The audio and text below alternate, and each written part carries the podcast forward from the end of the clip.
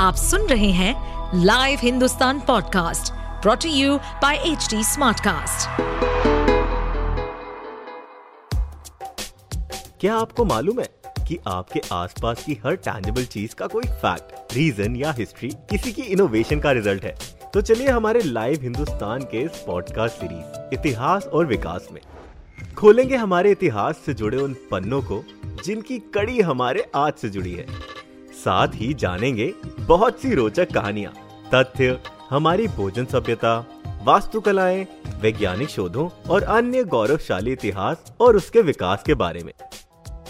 एक ऐसी कंपनी जो आज हिंदुस्तान की नंबर वन कंपनी है, जिसे शुरू किया था दसवीं पास एक लड़के ने, जिसने अपनी मासूम आँखों से बड़ा सपना देखा था।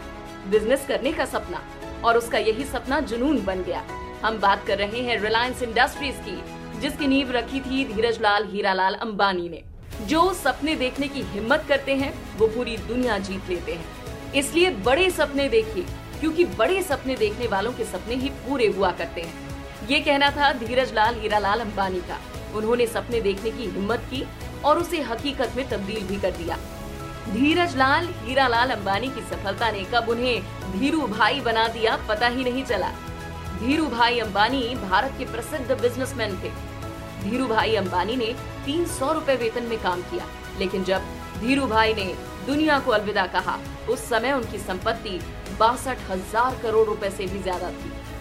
रिलायंस उन भारतीय फर्मों में से एक है जिन्होंने व्यापार के मामले में भारत का नाम दुनिया के नक्शे पर रखा है। रिलायंस कमर्शियल कॉरपोरेशन की शुरुआत मस्जिद बंदर के नरसिम्हा स्ट्रीट पर एक छोटे से ऑफ़िस से हुई। यहाँ से जन्म हुआ रिलायंस कंपनी का।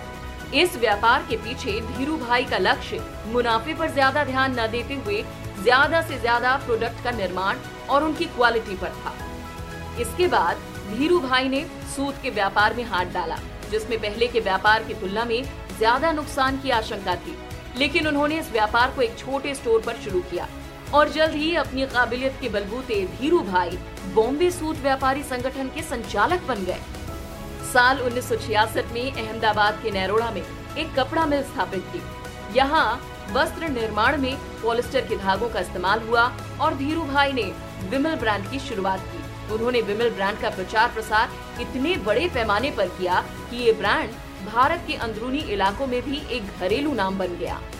1980 में धीरू भाई ने पॉलिस्टर फिलामेंट यार्न निर्माण का सरकार से लाइसेंस लेने में सफलता हासिल की। धीरू भाई को इक्विटी कल्ट को भारत में शुरू करने का श्रेय भी जाता है। जब 1977 में रिलायंस ने आईपीओ जारी किया, तब अट्ठावन हज़ार ऐसी ज़्यादा निवेशकों ने उसमें निवेश किया।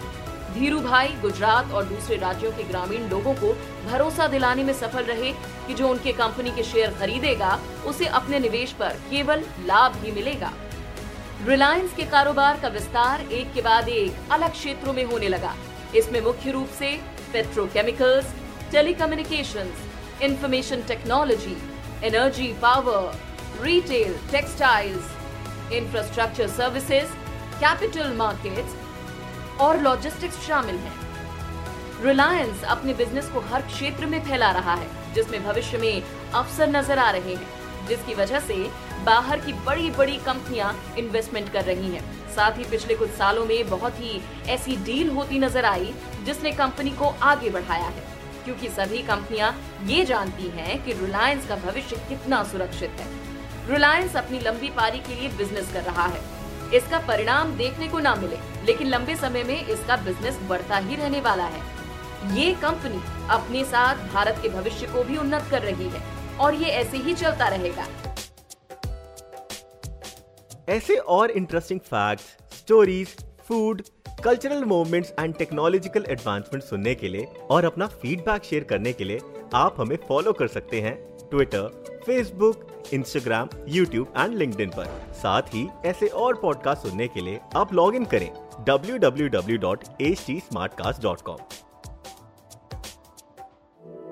इस पॉडकास्ट पर अपडेटेड रहने के लिए हमें फॉलो करें एट एच डी हम सारे मेजर सोशल मीडिया प्लेटफॉर्म पर मौजूद हैं। और और ऐसे पॉडकास्ट सुनने के लिए log on to W W W dot H D smart cast dot com